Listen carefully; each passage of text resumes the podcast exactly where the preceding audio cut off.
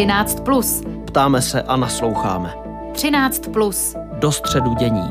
13 plus na proglasu. Aktuální dění v souvislostech. Začíná pořad 13 plus s datem 28. ledna 2022. Díky, že nás posloucháte. Dnes se v poslanecké diskuzi budeme ptát na návrh novely pandemického zákona. Před půl druhou potom s hudebním publicistou Jiřím Černým připomeneme výročí 45 let od hromadného podepisování tzv. anticharty v Národním divadle. Klidný poslech přeje Ondřej Havlíček. 13 plus. Ptáme se a nasloucháme. Příští úterý by měli poslanci projednat návrh novely pandemického zákona, který sněmovně předložila vláda. Ta chce předlohou dosáhnout prodloužení účinnosti zákona, která nyní končí posledním únorem.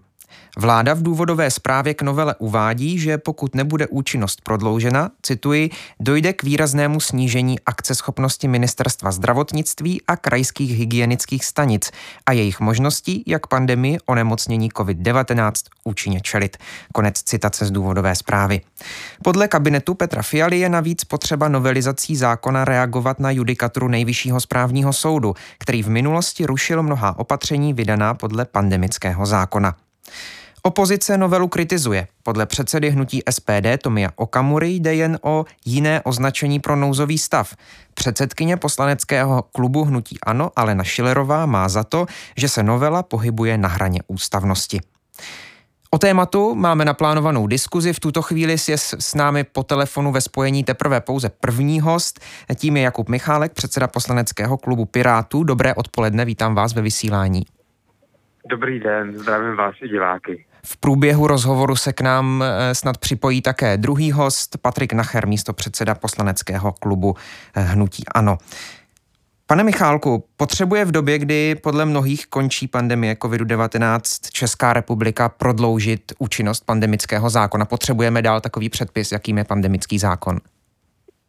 Já si myslím, že dosud jsme velmi těžili z toho, že jsme měli pandemický zákon, protože nebýt pandemického zákona, tak bychom lidem museli brát svobodu, svobodu volně se pohybovat a vyhlašovat nějaké lockdowny, loni na podzim a tak dále. A to my jsme opravdu nechtěli. Takže já si myslím, že demonizovat pandemický zákon není vůbec na místě, protože nám skutečně pomohlo, že jsme se nedostali do tak prekérní situace, jako třeba Slováci. To prodloužení, které bylo naplánováno, protože ten zákon měl končit na konci února, byla věc, kterou chtěla udělat i předchozí vláda Andreje Babiše. Eh, z toho důvodu, aby vlastně ty podmínky pro eh, době té současné vlny pandemie byly stejné a to znamená, aby dál platila například povinnost mít dezinfekci v obchodě nebo eh, u různých podnikatelů, aby dál bylo možné vyhlašovat povinnost mít roušky v městské hromadné dopravě, aby tam lidi na sebe neprskali. A jakmile dojde tato vlna, tak samozřejmě, samozřejmě očekáváme, že ta situace už bude výrazně lepší a pak bude na místě aktivovat to, co už je v zákoně obsaženo, a to je ukončení stavu pandemické pohotovosti, kdy poslanecká sněmovna odhlasuje, že ten zákon se takzvaně vypne. Ale bude existovat dál v záloze, kdyby se objevila nějaká další e, ničivá mutace viru a nestačila standardní opatření. Já věřím, že to už se nestane a, a pak ten zákon konečně doběhne, ale určitě to bude lepší mít ho v záloze připravený, než aby se něco potom, e, řekněme, narychlo připravovalo na koleníž horkou jehlou. Nicméně, u, vy, jak jste říkal, eh, i předchozí vláda, vláda Andreje Babiše plánovala účinnost prodloužit, ale podle, eh, podle těch tehdejších materiálů ta účinnost měla být prodloužena do léta roku 2023. Současná vláda původně eh, tu účinnost neomezila žádným koncovým datumem. Nyní Petr Fiala premiér včera pro radiožurnál řekl, že účinnost by nakonec vláda v návrhu novely prodloužila pouze do konce letošního kalendářního roku. Co vás eh, vedlo jako vládní koalici k té změně?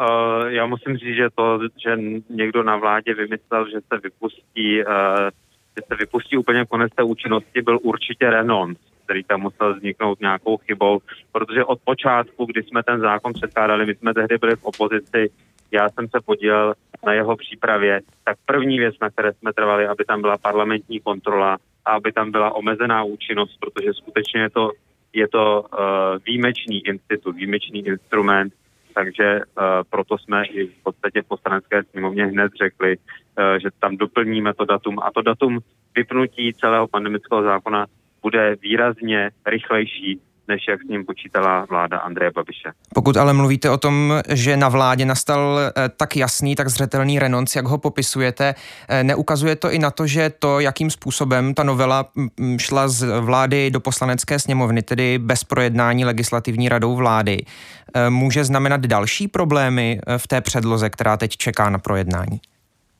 Já jsem byl navštívit jako předseda klubu i jedno jednání skupiny legislativní rady vlády a skutečně ta spolupráce s ministerstvem zdravotnictví není úplně hladká. Jde o velmi, řekněme, náročnou problematiku a uh, řekněme stav, ve kterém ministerstvo zdravotnictví je předáváno této koalici, pokud jde o jeho kapacitu, o, o jeho schopnosti připravovat kvalitní ústavně konformní legislativu, není bohužel vyhovující. Takže tento okamžik pracujeme s tím, co máme, co jsme dostali předáno od předchozí politické reprezentace a e, všechno se to dělalo pořád na poslední chvíli, protože v tom není zanesen dostatečný systém.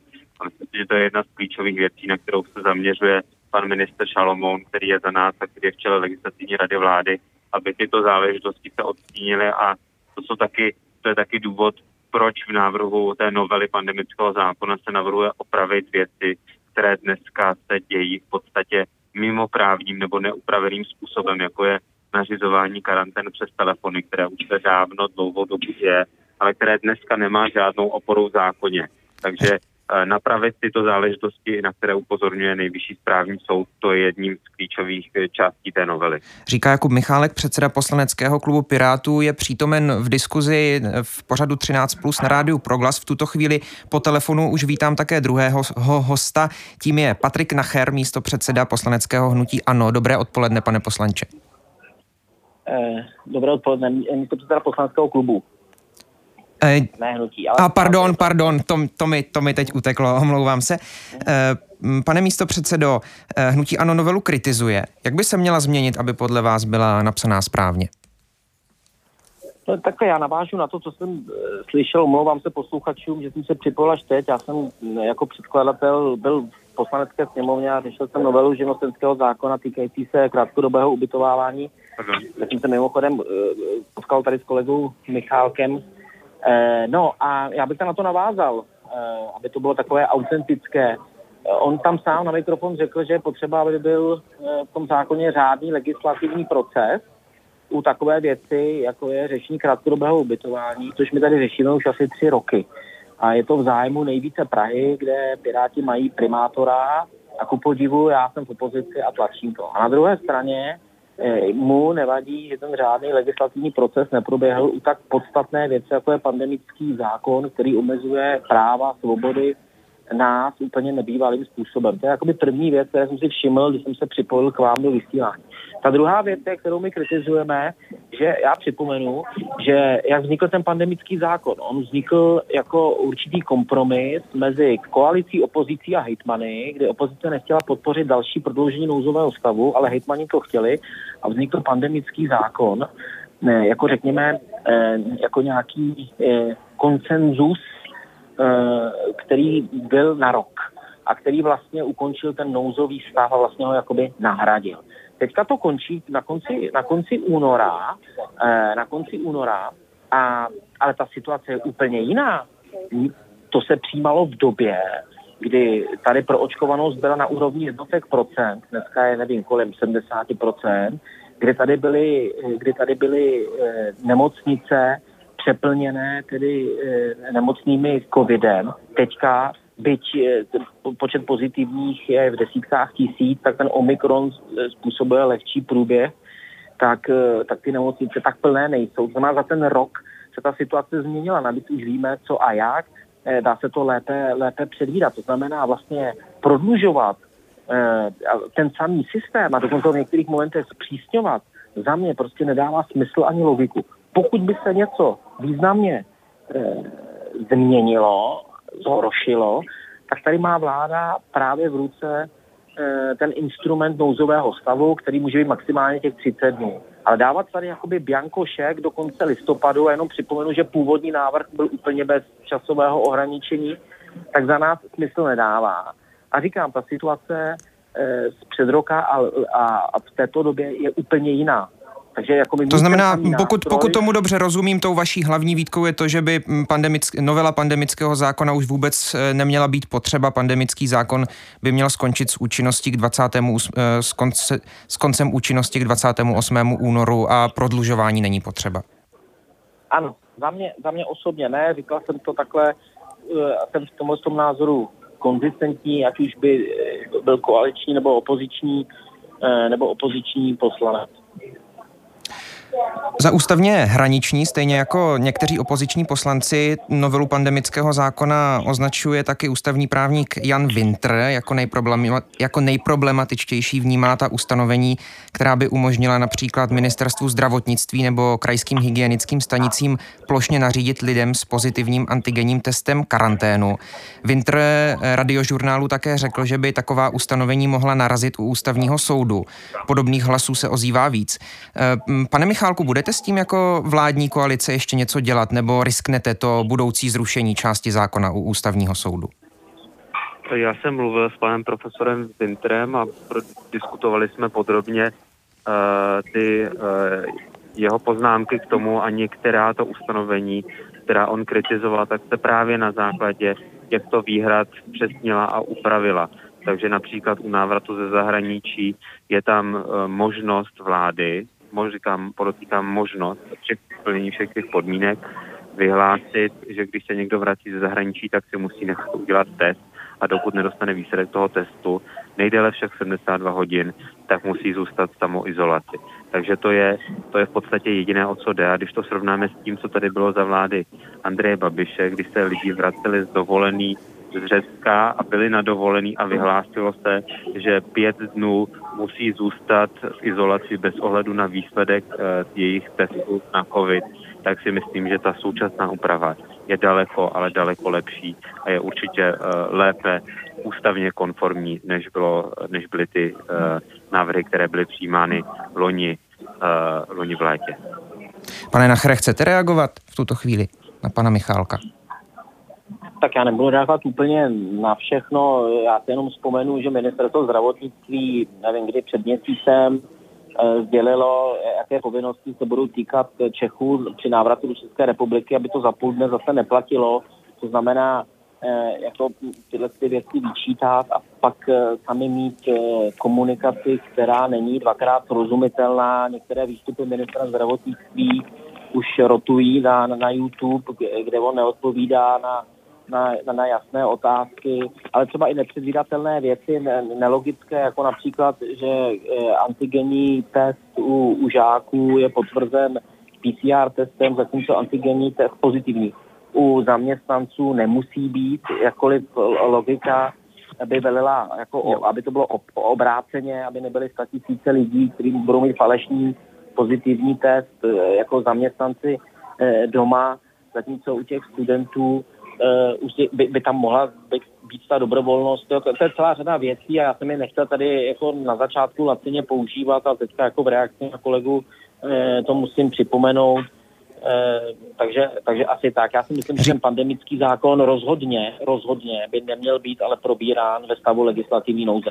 Že je to tak razantní zásah, že je potřeba, aby se to probralo skutečně ve standardním řízení. Toto minimálně, aspoň tohle, co by koalice měla připustit. Rozumím tomu, Patrik Nacher, místo předseda poslaneckého klubu Hnutí Ano a taky Jakub Michálek, předseda poslaneckého klubu Pirátů, jsou v tuto chvíli hosty v pořadu 13 plus na rádiu Proglas. Pane Nachere, vrátím se ještě k vám. Vy jste, vy jste před chvílí říkal, em, nebo mluvil jste o tom, že podle vás už není nutné eh, dál prodlužovat eh, pandemický zákon, prodlužovat jeho účinnost.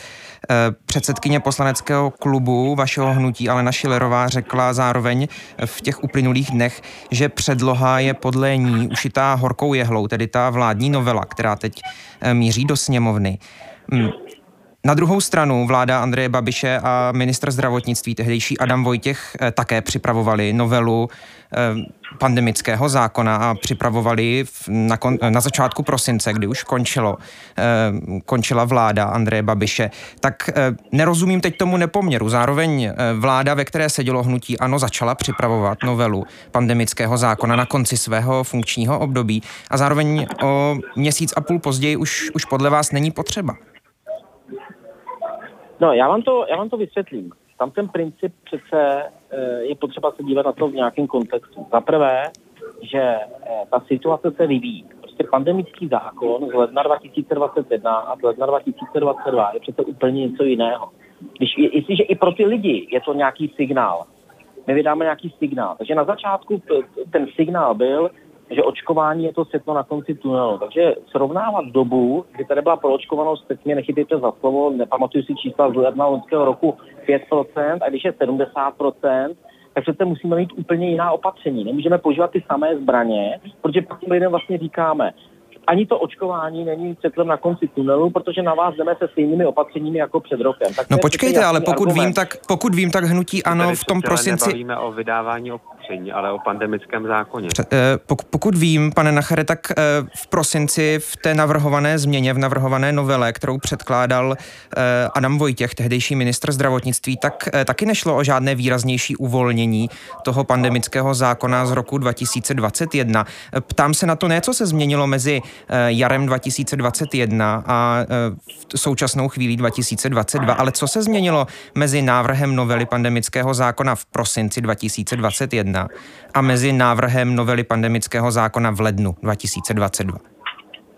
Já neumím odpovídat na teoretické otázky, co by bylo, kdyby. Prostě já tady srovnávám to, co existuje a o čem se reálně hlasovalo. Hlasovalo se o pandemickém zákonu v lednu a teď se hlasuje, je tady nějaký návrh vlády. E, jo, já o, nějaké, o nějakých jiných jakoby návrzích ne, neumím a, a nebudu e, teoretizovat. Notabene připomenu, že mě tam osobně nejvíc vadí ta délka. Ta délka kromě, tě, eh, kromě toho samotného obsahu. Přece si všichni vzpomeneme, že když se prodlužoval nouzový stav, tak se licitovalo s opozicí, jestli to bude o 10, o 15 dnů, o 20, o, o jednotlivé dny. A tady najednou, jak říkám, to původně mělo být úplně bez limitu a teď se to pozměňovákem e, načteným, e, tak se to zkrátilo do konce listopadu. E, tak přece tohle je viditelná, viditelná disproporce kdy tady se nejdřív licituje opravdu v období, které bylo neskonale těžší a nevědělo se, jak to bude vyvíjet, jestli bude nouzový stav 15 dnů nebo 20. A tady najednou prostě jedním hlasováním to uděláme do konce listopadu ani nemrkneme. Protože každý musí vnímat, že, že, že tam je přece kontrast na který my jako opozice logicky upozorňujeme. Dobrá, pojďme dál. Odpůrci novely pandemického zákona tvrdí, že novela není v souladu s ústavou a může znamenat silné ohrožení parlamentní demokracie. Píšou to také přímo poslancům v mailech. Eh, pánové, jak jim odpovídáte, pane Michálku? Tak já především bych byl moc rád, abychom chtěli lidi strašit, že tady budou opatření někdy uh, do listopadu. Bavíme se o tom, že ten zákon umožňuje parlamentu vypínat a zapínat v pandemické pohotovosti. A zasnělo to jak od nás, jako od Pirátů, tak od ministra zdravotnictví, tak od premiéra, že buď v březnu nebo v dubnu se velmi pravděpodobně deaktivuje ten režim pandemické pohotovosti, takže žádná opatření podle toho zákona už nebudou, lidé budou moct se svobodně pohybovat, budou moci podnikat, nebudou nikde žádné restrikce, roušky a tak dále. Zkrátka bude to výrazně uvolněno, to je potřeba říct na začátek. Pokud jde o ty změny, eh, pokud jde nějaké výhrady k ústavnosti, tak já vnímám tu výhradu k, k tomu renoncu, k kterému došlo s tím, že tam vláda vypustila tu dobu účinnosti, ale to jsme napravili pozměňovacím návrhem. Pokud jde o ty dal, další uh, výhrady, tak já musím říct, že současný režim, ve kterém karantény jsou například nařizovány bez toho, aniž by lidi dostali jakýkoliv papír, aniž by kdekoliv bylo uh, uvedeno, že je možné doručovat prostřednictvím telefonu, tak je úplně nezákonný. My se pohybujeme, my se pohybujeme v situaci, kdy řešíme eh, desetitisíce karantén a izolací bez toho, aniž bychom pro ně měli právní základ a to považuji za obrovský rozpor s právním státem, který musíme vyřešit. A pokud kolegové z hnutí ano mají lepší nápad, jakým způsobem tuto nezákonnost řešit, tak já budu velmi rád, pokud s ním přijdou a budeme o něm diskutovat, tak jak se v parlamentu má debatovat. Ale myslím si, že házet to do koše s tím, když někdo nemá lepší alternativu, v tomto případě není na místě. Pane Nachere, stejná otázka závěrečná na vás. Eh, chodí vám maily pravděpodobně od odpůrců novelu, eh, novely pandemického zákona, mnozí to zveřejňují na sociálních sítích, eh, účastní se demonstrací. Jak jim na ty maily odpovídáte vy? tak přišlo mi rekordník asi 2300 mailů a jsem se na to vytvořil takový speciální adresář, kde si takhle vlastně rozděluju eh, maily od eh, občanů na, na, na různá témata. Tady musím přiznat, že se trhl rekord, který eh, doposud držel zákaz klecového chovu slepit, který, kde jsem dostal 1017 mailů.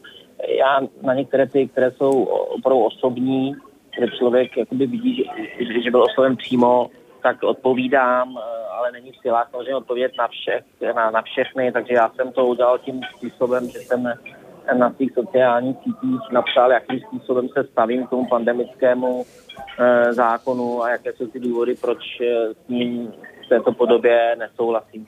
Říká Patrik Nacher, místo předseda poslaneckého klubu Hnutí Ano, byl naším hostem v uplynulých minutách. Díky moc za váš čas. Naslyšenou.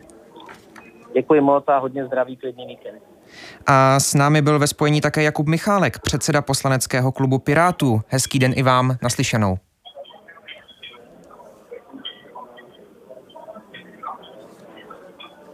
Tak, teď nevím, jestli se ještě slyšíme, pane Michálku. Hezký den, mějte se naslyšenou. 13 plus. Do středu dění. V naší redakci se nezastavíme. Vy ale můžete. Spravodajská redakce Proglasu pro vás připravuje aktuální informace a zprávy z domova, ze zahraničí i křesťanského světa. Ve všední dny pro vás vysíláme spravodajské relace v 10, 13, 15 a 20 hodin. V sobotu zprávy v 15 a v 18 hodin. Ve všední dny poslouchejte také rozšířenou spravodajskou relaci 13 plus po jedné hodině odpoledne. Rozhovory se zajímavými osobnostmi, živé vstupy, informace z regionů, reportáže. Spravodajství pro klasu. Zastavte se s námi. 13 plus na proglasu. Aktuální dění v souvislostech. A my v 13 plus pokračujeme druhým tématem. Před 45 lety se v Pražském národním divadle konalo zhromáždění umělců, kteří vyslechli projevy kritizující Chartu 77 a poté podepsali prohlášení loajality s komunistickým režimem. Pro událost se vžilo označení anticharta. Připomeneme ji nyní s hudebníkem a publici- s hudebním publicistou Jiřím Černým. Dobré odpoledne, vítám vás ve vysílání. Dobré odpoledne. Pane Černý, eh, jak se anticharta tehdy podepsala na atmosféře kulturního prostředí v Československu? Protože právě umělci eh, byli tou, byli tou hlavní skupinou, která byla pozvaná do Národního divadla na podpis takzvané anticharty. No tak já jsem v Národním divadle samozřejmě nebyl, protože taky mě ostatně ani nikdo nevyzýval, abych e, tu chartu nebo tedy antichartu podepisoval a mě, myslím, že mé politické a kulturně politické názory byly natolik známé, že by to nikoho ani nenapadlo. No a jinak mě bylo těch kamarádů, kteří no, byli natolik známí, eh, že byli pozváni do toho Národního divadla. Bylo samozřejmě líto, ale eh, ani jsme se moc o tom eh, nebavili. A byli někteří, kteří to obhajovali tím, sami před sebou, že, že je to jenom formalita a a že pokud chtějí, jak se říkalo, si ještě škrtnout, takže to musí podepsat. No já jsem si nemohl škrtnout ani předtím, ani potom, takže pro mě to byla dvojnásobná formalita. Jak dopadlo to dění kolem anticharty kolem 28. ledna v Národním divadle na, na celkovou společnost, na většinovou společnost? No, to je moc obtížná otázka, protože mm, já jsem o většinových náladách ve společnosti toho moc nevěděl a to, co jsem věděl, eh, to prostředí, které jsem trochu znal, zejména to hudební, no tak um, bylo to, nechci říct drtivé, ale velice smutné, no. Protože um, zejména ti moji kamarádi to, uh, to nesli špatně, no ne, málo kdo řekl, že se za to vysloveně stydí, ale, ale většina to tak cítila. Dopadly podpisy an, pod antichartu taky na vztahy v té komunitě, ať už, ať už té úplně nejužší, tedy těch, kteří eh, antichartu podepsali, anebo i v té širší umělecké, umělecké komunitě v tehdejším Československu? Já myslím, že ze začátku se za to let kdo styděl a že padnul takový smutek, ale že to celkem rychle odeznělo, protože podobných všelijakých akcích byla celá řada. No a že to pak prostě lidé přijímali tak jako podívejte se, Dick podepsal to Verich a já nevím, kdo všechno ještě. No, když budu mluvit sám za sebe, tak eh, mě, mě se to teda velice dotklo. Já jsem přece jenom čekal, že eh, jak to podepsal několik tisíc lidí, takže tolik jich nebude. No a ukázalo se, že, eh, že přece ta prodejnost eh, umělců byla veliká. No. Ještě mi napadá jedna otázka. Je možné, že by se česká kultura eh, vyvíjela jinak eh, po roce 77, kdyby nedošlo k podpisu anticharty, nebo kdyby třeba někteří konkrétní umělci podepsat odmítli, je možné, že, bychom, že by potom nepokračovala tedy jejich umělecká dráha tak, jak pokračovala a českou kulturu konce 70. a 80. let bychom znali dnes jako trochu jinou?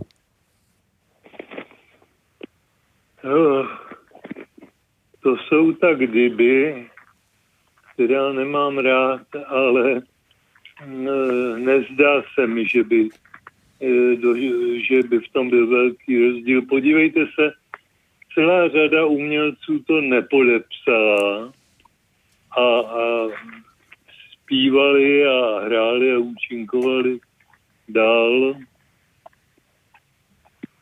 A zase naopak byli ti, kteří to mm, podepsali a a nějak jim to ne, nepomohlo moc, že by, že by měli větší příležitost eh, vystupovat na veřejnosti, to ne. Říká hudební publicista Jiří Černý v pořadu 13 plus na rádiu Proglas vzpomínal na 45 eh, let starou událost, podpis takzvané anticharty v Pražském národním divadle některými československými umělci. Pane Černý, díky moc, že jste byl naším hostem v uplynulých minutách. Mějte se hezky. Naslyšenou. Vy taky, nashledanou.